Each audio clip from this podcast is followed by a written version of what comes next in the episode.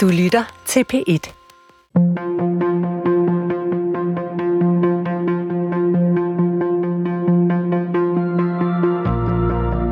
Hvad kan vi bruge en næsten 2.000 år gammel samling tekster til?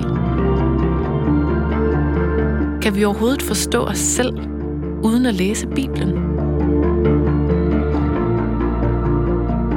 Christian Let mener, at Bibelen er verdens vigtigste bog.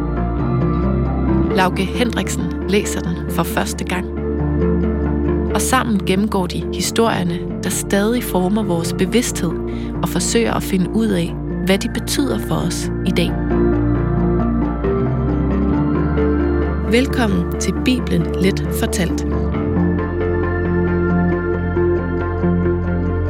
Paulus brev til Galaterne.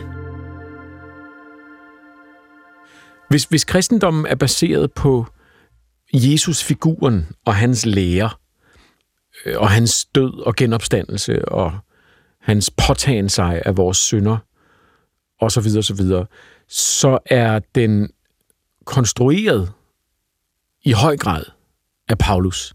Som er din favoritkarakter i Bibelen af kristendommen. det, det, det, kan, det kan nok godt være. Han er i hvert fald en, jeg, altså, du ret, det er, han er sådan en, jeg bliver ved med at vende tilbage til, øh, men det er, det, er en, det er en figur, som, som man bliver nødt til at vende tilbage til, fordi at, hvor Jesus er denne her skikkelse, øh, han er Gud inkarneret, han er ham, der siger alt de her kloge ting og sådan noget, så er så Paulus, det er ham, der faktisk egentlig definerer, hvad det er at være kristen, et, som er et begreb, der bliver opfundet i årene efter. Øhm, og, og, og det bliver defineret ved, at han skriver nogle breve, Paulus rejser rundt og skriver nogle breve, og de her breve handler om, hvordan man som øh, en del af det her helt nye, spæde samfund, den her kult af mennesker, der mener, at, at Jesus var hellig, øhm, hvordan man skal opføre sig, og hvad det betyder. Øhm, og grunden til, at sige, at, at det her, der bliver defineret, det er, at de her tekster er faktisk de ældste, vi overhovedet har fra det nye testamente. De er skrevet ret lang tid før testamenterne er skrevet. Så, så hvis vi skal finde det tidligste eksempel på, hvad mon kristendommen egentlig har været, uden alt det, vi har lagt ovenpå, så er det her, vi starter.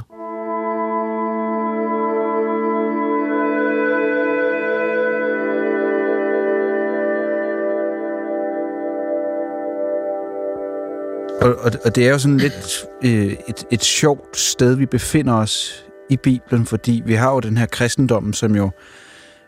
Start, er det rigtigt forstået? Nu spørger jeg dig, Christian. Øh, at det starter som en jødisk bevægelse. Altså, Jesus er jøde, han øh, prædiker til jøder, han er faktisk en del af en jødisk tradition, en profettradition, hvor man kommer frem og, og øh, fortolker den tilstand, verden er i lige nu, i forhold til, hvad der står i Bibelen. Og det gør Jesus. Han gør det bare meget radikalt. Han gør det så radikalt, at det også at han også bryder med nogle, nogle, nogle ting i det gamle testamente, så vidt vi kan se.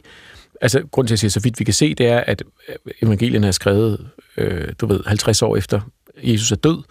Vi kan se det på den måde, at, at jøderne meget hurtigt udskiller de her kristne og siger, I er ikke en del af vores samfund. Det siger de også selv. Øhm, og det er faktisk der, vi slår ned her. Vi slår ned lige præcis, hvor øh, Paulus i det her brev, det er brev til galaterne, forholder sig til, øh, hvor meget jøde man skal være for at være kristen, øh, og hvor meget kristen man er, før man ikke er jøde mere. Ja. Ja. Øhm, og hvordan man skal forholde sig til den gamle tekst, hvor man skal huske, at Jesus jo hele tiden refererer til, til, til det gamle testamente, som vi kalder det, og hele tiden øh, refererer til, til jødisk tradition og, og, øh, og mytologi og så videre, og love. Så, øh, så det, er et, det er et svært spørgsmål. Hvis man skal sætte scenen lidt, så kan Mm. man sige, at øh, Paulus er øh, jøde. Mm. Han er faktisk så meget jøde, at han er med til at forfølge de her nye kristne, som siger alle de her fjollede ting. Han, han synes ikke, de har noget sted at være, øh, øh, nogen plads i samfundet, og er, er, har en historie, som ifølge apostlenes gerninger, som er sådan lidt en eventyrlig fortælling om, om de første år efter Jesus døde, og som også er skrevet efter den her tekst, så vi skal tage det med et grænsalt. Men, men Paulus er ligesom en, en, en, en figur, som starter med at hedde Saul, og han er en jøde, der forfølger de kristne. Men på vejen til Damaskus... Det efter... skal jeg lige en gang til. Altså, Paulus er en mytisk figur, der starter med at hedde Saul. Paulus er ikke en, en, en, en mytisk figur. Han er tydeligvis virkelig. Men Paulus' historie, som man også selv refererer til i brevene, og som er fortalt på sådan en lidt eventyrlig façon i Apostlenes Gerninger, øhm, Paulus' historie er, at han starter som en, øhm, en, en jøde, der finder og efterfølger og er med til at, kan man sige, dømme de her kristne hedenske mennesker.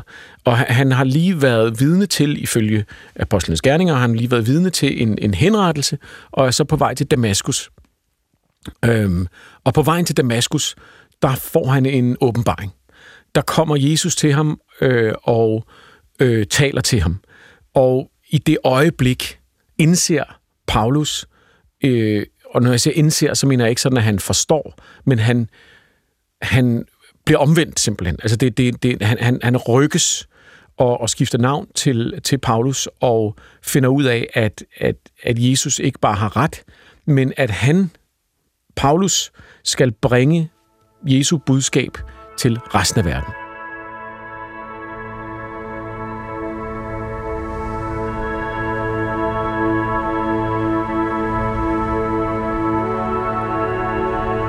Fra Paulus, apostel, ikke fra mennesker, ikke udsendt af et menneske, men af Jesus Kristus og Gud Fader, som oprejste ham fra de døde, og alle brødrene, der er hos mig. Til menighederne i Galatien. I har jo hørt om, hvordan jeg tidligere levede i jødedommen, at jeg til overmål forfulgte Guds kirke og ville udrydde den. Jeg gik videre i jødedommen end mange jævnaldrende i mit folk og brændte mere af iver for mine fædrene overleveringer.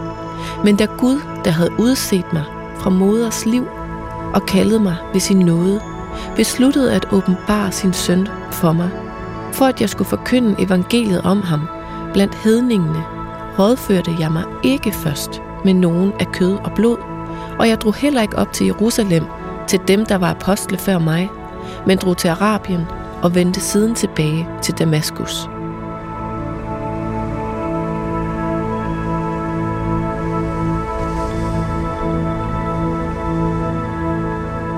Det Paulus han gør sig som det første, hvilket er vildt radikalt, og det, det beskriver han i flere af de her breve, det er, at han tager øh, ud i verden. Han tager ikke tilbage til Jerusalem, hvor at den her gryende kristne, eller gryende Jesuskult befinder sig, og hvor Peter, altså apostlen Peter stadig er, er sådan ligesom chef for det, han tager ud i verden og begynder at sprede det budskab, som Jesus har fortalt ham i hans åbenbaring, og han gør opmærksom på i det her brev, han har ikke spurgt nogen mennesker. Han fortæller det, som Jesus har sagt til ham direkte. Altså, der er mange af de ting, Jesus nævner for eksempel aldrig, at vi skal døbes. Det er noget, vi får fra Paulus' breve. Mm. Øh, vi, det, vi kan se fra Paulus brev, at det er åbenbart noget, man har gjort i den her kult, men det er ham, der ligesom definerer, hvad det betyder. Det kommer vi også ind på. Så der er en masse sådan helt grundlæggende ting, som, som Paulus altså definerer, og igen, Paulus har ikke spurgt nogen mennesker til råds. Paulus har fået det fra the horse's mouth, som man siger, fra manden selv, bare altså i et syn. Og, og det, ja, jeg skulle sige, påstår han. Ja, vi skal huske, at Bibelen er fyldt med de her åbenbaringer, altså Moses på, på bjerget og, øh, og så videre, så videre. Det er ligesom, det er en åbenbaringsreligion. Det her, det er grundlaget, vi er nede ved her, hvor, hvor det virkelig sker.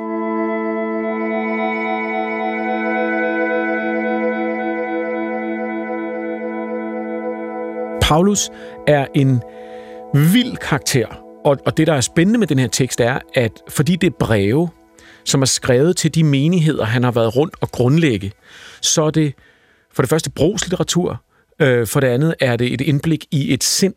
Øh, det, det er ikke en mytologisk fortælling skrevet for at øh, opdrage os. Det er simpelthen ham, der skriver øh, til de her mennesker direkte, og han besvarer deres spørgsmål. Og nogle gange er han øh, belærende, og nogle gange er han pædagogisk, og nogle gange er han pisse sur, og nogle gange er han sådan indtrængende og, og, og nedladende. Han er, det er virkelig et rigtigt menneske, vi får indblik i. Og, og som sagt, læg oven i det, at det her faktisk er de tidligste reelle tekster, vi har. Så, så, så er vi altså inde i, vi er inde i, hvad, hvad er det, man siger, i, i, i motor Øh, Ja, altså af kristendommen. Simpelthen, vi, vi er ja. inde i maskinrummet. Nu, nu er vi ved at se, hvordan i de allerførste år, hvordan de har stået og sagt, men, men hvordan skal vi forstå det der med, at han døde og, og så øh, levede op igen? Og, og hvad betyder ånden? Og alle de her spørgsmål, som er helt reelle, det er dem, som Paulus ligesom beskriver. Og derfor er de her breve, øh, Paulus' breve, blevet så utrolig vigtige.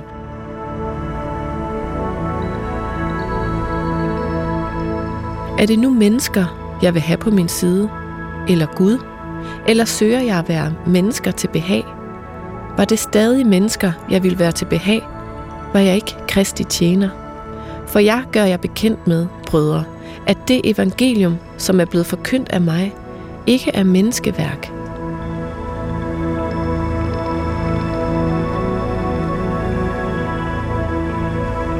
Var der så noget andet? Var der en mere ægte kristendom? Var, altså, var det virkelig det her, Jesus mente? Det kan man sige, det er et spørgsmål, der har øh, plaget øh, lidt mere nysgerrige øh, læsere i, i to årtusinder. Mange af dem er blevet sat på bålet, øh, af, da, da kristendommen selv tog over og blevet mm. kaldt, kaldt kætter, og jeg ved ikke hvad. Der var nemlig andre Jesus-kulte på det her tidspunkt, som har opført sig mere jødisk eller mere politisk. Der er nogen, der har tolket mere værsligt. Øh, skulle vi have det der med, med at Jesus han er stået op og, og, og, og blevet til en ånd og sådan noget der? Kan vi ikke bare tage hans, hans visdomsord for sig selv? Og, og, og nogen i en mere mystisk retning. Men de er alle sammen døde ud på grund af de helt vildt stærke idéer, der ligesom kommer i Paulus' tekster. Det er i høj grad Paulus' fortjeneste, at kristendommen findes i dag, mm. og at den ser sådan ud, som den er.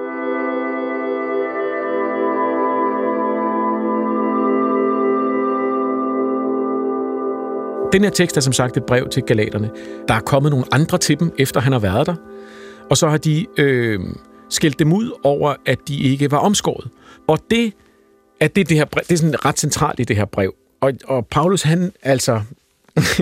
han bliver så fortvivlet og sur og vred og, og sådan lidt betuttet og såret over, at de nu stiller sådan et dumt spørgsmål, for han har jo forklaret dem det. Der, der er, og, og så bruger han i og for sig utrolig meget teksten på at forklare, hvorfor de ikke skal følge loven. Uforstandige galatere. Hvem har forhekset jer? Jesus Kristus er dog blevet aftegnet for øjnene af jer som den korsfæstede. Dette ene vil jeg have at vide af jer. Fik I ånden ved at gøre lovgærninger, eller ved at høre i tro? Er I så uforstandige? I begyndte dog i ånden, vil I nu ende i kødelighed? Er alt det sket med jer til ingen nytte?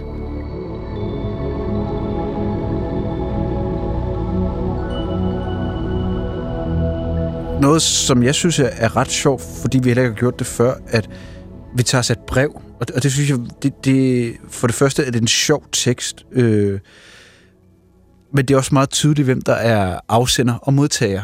Og jeg synes, Paulus er meget... Nu har jeg skrevet nydogmatisk, fordi det, hvis der er noget, der er dogmatisk, så må han jo ligesom være noget af det første i den kontekst.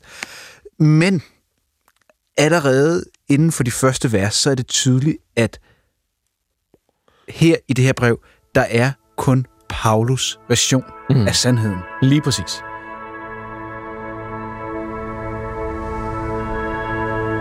Jeg undrer mig over, at I så hastigt lader jeg vende bort fra ham, som kaldte jer ved Kristi nåde, til et andet evangelium, som slet ikke er et evangelium. Der er bare nogen, som forvirrer jer og søger at forvrænge Kristi evangelium. Som vi allerede har sagt, siger jeg nu igen. Hvis nogen forkynder jer et andet evangelium end det, I tog imod, forbandet være han. Altså, Paulus kunne lige så godt have sagt, der er en sandhed, det er min. Punktum. Fuldstændig. Det, det er nemlig fuldstændig rigtigt. Øhm, det er det, der er så vildt ved at læse om. Det er, at han er en... Han er grebet. Han er drevet. Han er, han er sur, og han er vred. Jeg, jeg var der lige og fortælle jer de her ting. Hvorfor ja, lytter I på nogle far er andre? ikke, far er ikke sur, han er meget sur. Han, altså, det, far, han er både skuffet og sur. Og, og så kommer så den her. Jeg har heller ikke modtaget, eller lært det af et menneske, men ved en åbenbaring af Jesus Kristus. Nogle gange har jeg sådan et billede af ham, som om, at han har, han har fået den her meget, meget klare det her syn, den her måde, det hele hænger, det hele giver mening op i hovedet mm. for ham. Og så går han rundt, og han må have været en fantastisk taler. Han må have været et, et helt utroligt karismatisk menneske. At han har kunne starte så mange forskellige menigheder op, mm. at, at når han har stået der, så har de et hele muligheden. Og så snart han ikke er der, så kan du se, så begynder de sådan, Nå, hvad var det, han sagde med det der? Og, hvordan skulle, og de har ikke haft nogen tekster på det tidspunkt. Mm. Der har ikke været nogen bibel. Og så er de skrevet til ham, hvor end han var. Og så, det, så har jeg sådan et billede af, at han... Kender du den der med de snorende gamle tryllekunstnertrik med at sende sådan nogle snorende tallerkener i gang på sådan en masse pinde? Ja. Sådan en kinesisk. Ja, altså, ja. Og så snor de, og så skal man hele tiden holde dem alle sammen i gang. Han, han skal hele tiden sørge for, at alle bliver ved med at gøre det, de skal gøre på den rigtige måde.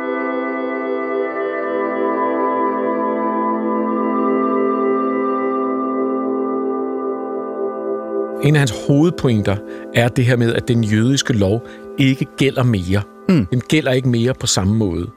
Øhm, hele den kristne idé, som vores samfund bygger videre på, at der ikke findes uheldig mad.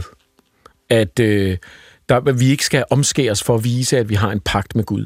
Den har ligesom sin, sit udspring her, hvor at, at, at Paulus han argumenterer for i det her brev, at hvis vi godtager Jesus Kristus i vores hjerter, og det betyder noget meget specifikt. Det er, sådan en, det, det, det er ikke bare at sige ja, det er at blive dybt, og derved at modtage øh, ånden. Det er sådan en decideret magisk energi. Hvis vi gør det, så betyder den jødiske lov ikke noget mere. Det vil sige, du kan se, hvis du, hvis du zoomer lidt ud, så betyder det, at hvis du er med i denne her klub, så er du ikke bundet af de gamle regler mere. Mm. Øhm, det, det bliver begyndelsen på denne her lighed øh, under Gud, eller frihed under Gud, kan man sige, som er, at der, det er aldrig reglerne, det handler om. Det handler om, hvordan du er indeni. Altså troen, ikke dine handlinger. Og hvad hedder det? Øh, troen, og ikke de, de, de regler, du overholder. Og det kan man sige, det, det er jo en meget moderne idé. Det er sådan en idé, som, som, øh, som han helt sikkert tror jeg, har hævet med over fra, fra det græske, som er sådan en, en idé om, at, at der er en livsenergi, som holder sammen på verden, øh, og som også er det, der driver levende væsener. Øh, altså det vil sige, det, det er ikke noget, der i og for sig står i evangelierne. Øh, der er ånden er med i det gamle testamente som, som sådan en, et, et billede på, på visdom, på Guds visdom, men, men det er ligesom Paulus, der første gang formulerer den der idé om, at når du bliver døbt, så tager du imod Guds ånd. Mm. Og når du har taget imod Guds ånd, så er du, for at forenkle det helt vildt, så er du good. Så mm. er du inde. Og så er det ligegyldigt, hvad for nogle regler du har. Så er det ligegyldigt, hvad for nogle øh, traditioner du kommer ud af, hvad din baggrund er. Det er ligegyldigt, som man siger, om du er øh, herre eller slave, øh, mand eller kvinde, om du er hedensk eller jøde. Det er den ene ting, der gør os alle sammen lige. Og det er en vild idé på det her tidspunkt. Fordi hvis vi kigger på det græske samfund, som man er inspireret af deres filosofer, de havde slaver. Altså, de, de, de havde en klar opdeling. Altså, deres demokrati, som opstod nogle hundrede år før her, øhm, det var et demokrati blandt borgere, og borgere var defineret. Altså, der var den der opdeling, mm. den der hierarkiske opdeling. Så kimen til, at den ligesom bliver blæst i stykker, den kommer blandt andet herfra.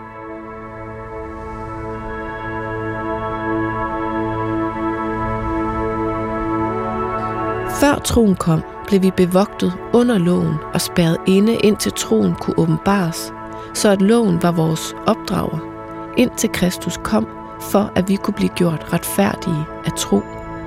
Men efter at troen er kommet, er vi ikke længere under en opdrager.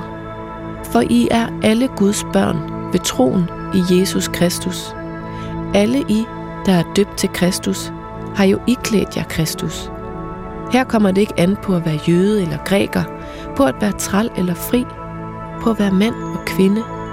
For I er alle en i Kristus, Jesus, og hører I Kristus til, er I også Abrahams afkom, arvinger i kraft af Guds løfte.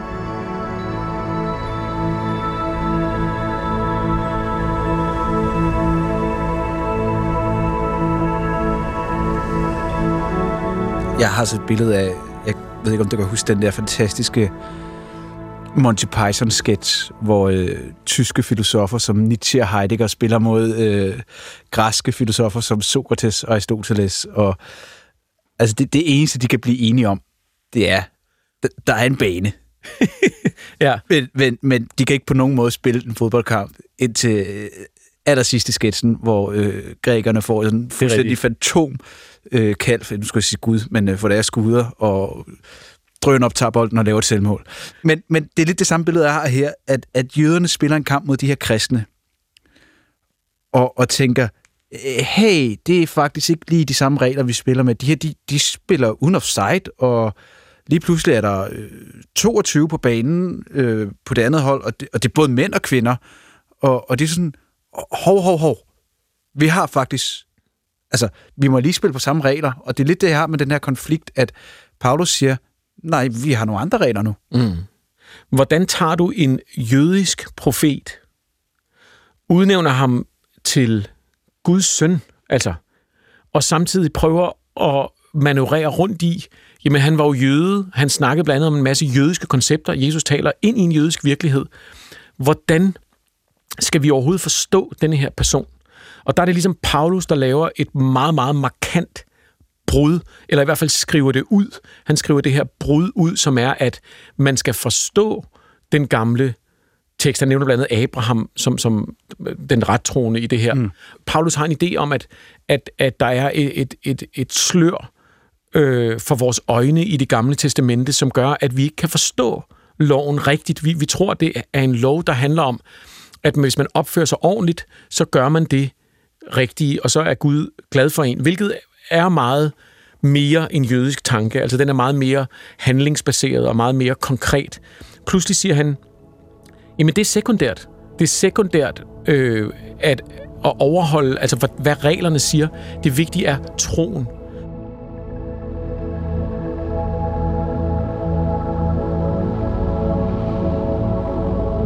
Han, der giver jer ånden og gør undergærninger i blandt jer, gør han det, fordi I gjorde lovgærninger, eller fordi I hørte i tro? Det er som med Abraham. Han troede Gud, og det blev regnet ham til retfærdighed. Så skal I vide, at det er dem, som har troen, der er Abrahams sønner. Og da skriften forudså, at det er at tro Gud erklærer folkeslagene retfærdige, fik Abraham på forhånd det evangelium forkyndt. I dig skal alle folkeslagene velsignes. Derfor velsignes de, som har troen, sammen med den troende Abraham.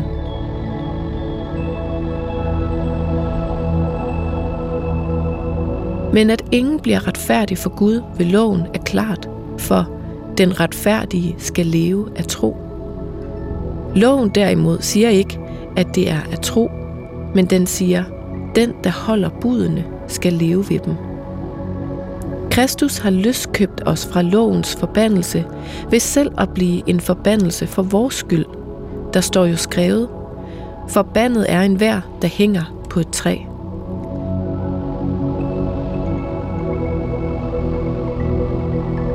Ja, altså for at skære det meget firkantet op, så har vi jøderne med lovene mm. og kristendommen med troen. Det er ikke dumt. Det synes jeg er en, en, en, en ret fin opdeling.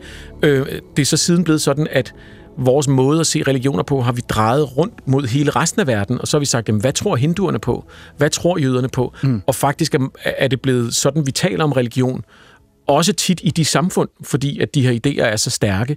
Men, men det er ligesom noget, der kommer frem her, fordi at Paulus har et problem. Han skal forklare, hvordan helvede kan man både mene, at det her er øh, Gud, en profet, en jøde, et menneske, og at alle kan tage det ind. Og det er den idé, han er ved at definere.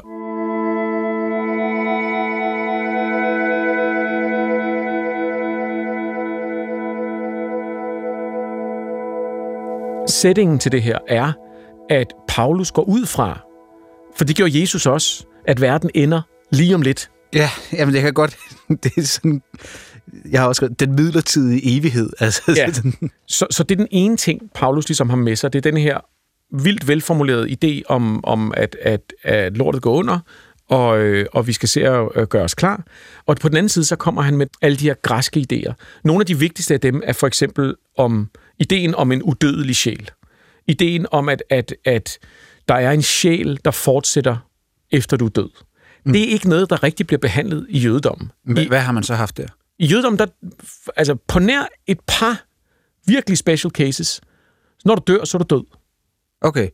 Jamen, der, der har han jo så også et trumfkort i, i den her kontekst. Jamen i høj grad, altså det, det, det er jo en vild, vild, vild kombination af, af sådan et græsk filosofisk idé om, at der, du ved, det er sådan Platon og idéplanet, og det der med, ja, at der er ja. noget essentielt i en, en livsenergi eller en sjæl, som, som vil overleve, når den her grimme krop går væk. Det, det tager øh, Paulus og kobler det med en idé om, at verden går under. Pludselig bliver det ikke til, at verden går under, og vi dør alle sammen. Det bliver til, hvem overlever? Hvem, hvem, hvem genopstår på et senere tidspunkt? Øhm, og hvad er det, der gør, at vi får lov at genopstå?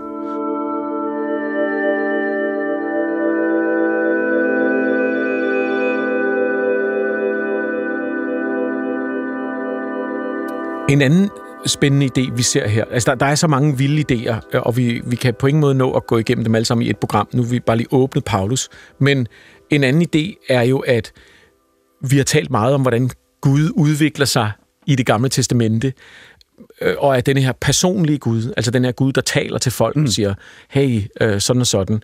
Øh, han bliver mere og mere almægtig, og så har du samtidig i den græske filosofi ideen om logos, eller ideen om ordet, ideen mm. om, om, om Gud som sådan en, en, en, en skaber-ånd, der bare er. Øh, det, det, det, er en, det er en, altså den her upersonlige Gud. Ja, altså man kan sige, altså her er vi på et tidspunkt, Gud som karakter er vel væk. Altså, det, nej, men det er jo det, der er så vildt. Fordi prøv at tænke over det en gang, Lauke, ikke? Du har fuldstændig ret. Gud som person, hvor er han? Hvor er ham der, der gik rundt i Edens have? Han er her ikke. Men, hvad er Jesus? Ja, ja, ja jeg kan godt. Det er ligesom at tage en, en, en, en firkantet pind og prøve at putte den ned i et rundt hul. Mm. Det er det, Paulus har gang i her. Ja. Han kombinerer den jødiske Gud som taler til Abraham og siger, nu skal du gøre sådan og sådan. Han kombinerer den med en græsk idé om, at Gud er over det hele, at han er upersonlig eller fjern, og så får du den her personlige, altvidende Gud. Det, det er det vildeste tankeeksperiment. Det er, jo, det er jo noget, som man kan sige, de kristne har kæmpet med lige siden, og har, har lovgivet om og diskuteret, og bliver ved med at have som en udfordring, og stadig er uenige i alle mulige forskellige kristne afarter i dag, som er, hvordan kan Gud både være personlig og almægtig? Hvordan kan han være en, der kommer til dig, når du har brug for ham? Samtidig med, at han ikke er en, du kan forhandle med. Han er ikke, du ved ikke, hvornår nåden rammer dig. Du ved ikke, hvad meningen er med det hele. God works in mysterious ways, osv. osv. Men det er et ret skrøbeligt fundament at bygge det på. Hvis ikke han havde været så... Altså, det, det er jo det, der er beviset. Hvis ikke han havde været så unik en tænker, som han var. Alle de andre kristne kulte, hvor er de i dag? Mm. Så du kan vende om at sige, Paulus vandt. Altså Paulus' idéer er dem, vi sidder med i dag. Mm. Når han øh, siger, at troen er vigtigere end handlingerne. Når han siger, at det kropslige er slet ikke lige så vigtigt som det åndelige. Men det tankevækkende er jo, at, at det er jo også der, vi selv kommer fra. Mm. Vi så bare tolket videre sagt, okay, vi forstår det på en anden måde. Mm. Jeg synes bare, det er vildt, at, at det er faktisk det samme udgangspunkt, vi har. I pointen er ikke, at vi står i dag og er en til en paulinere. Pointen er netop, at det vi nu er i, det kommer derfra. Hvordan havde det været, hvis det ikke havde været der? Det kan ikke lade være med. Altså, det, er, det er en umulig tankeeksperiment. Hmm. Men, men, men det er... Hvilket er gennemgående for det her program. Ja, præcis. Ikke? Altså det der med at sige, jamen, så, nogle så radikale idéer om, hvad mennesket er, hvad der er værdifuldt, øhm, hvad der er værdigt, øhm, hvad der er godt. Men at, at alle de idéer, øh, de sidder så meget med os i dag, og de kommer fra den her mand, der skrev de her breve. Altså det, det synes jeg er en dybt fascinerende ting. Paulus og de andre kristne var overbeviste om, at jorden snart ville gå under, og at alle dem, der ikke var med dem, ville gå tabt. Hvor kommer den skøre idé fra? De kristne mente, at det var forudset i profeten Esajas tekster i det gamle testamente. Men hvad står der? Og hvorfor lyder de idéer stadig realistiske i dag? Lyt med i næste uge. Du kan genhøre det her afsnit, eller finde andre afsnit af Bibelen Let Fortalt på DR.dk eller i DR Lyd. Bibelen Let Fortalt er produceret af Munk Studios for DR Tilrettelagt og klippet af Christian Let og Lauke Hendriksen. Redaktør er Hanne Bus Jørgensen, og mit navn er Karen Strohrup.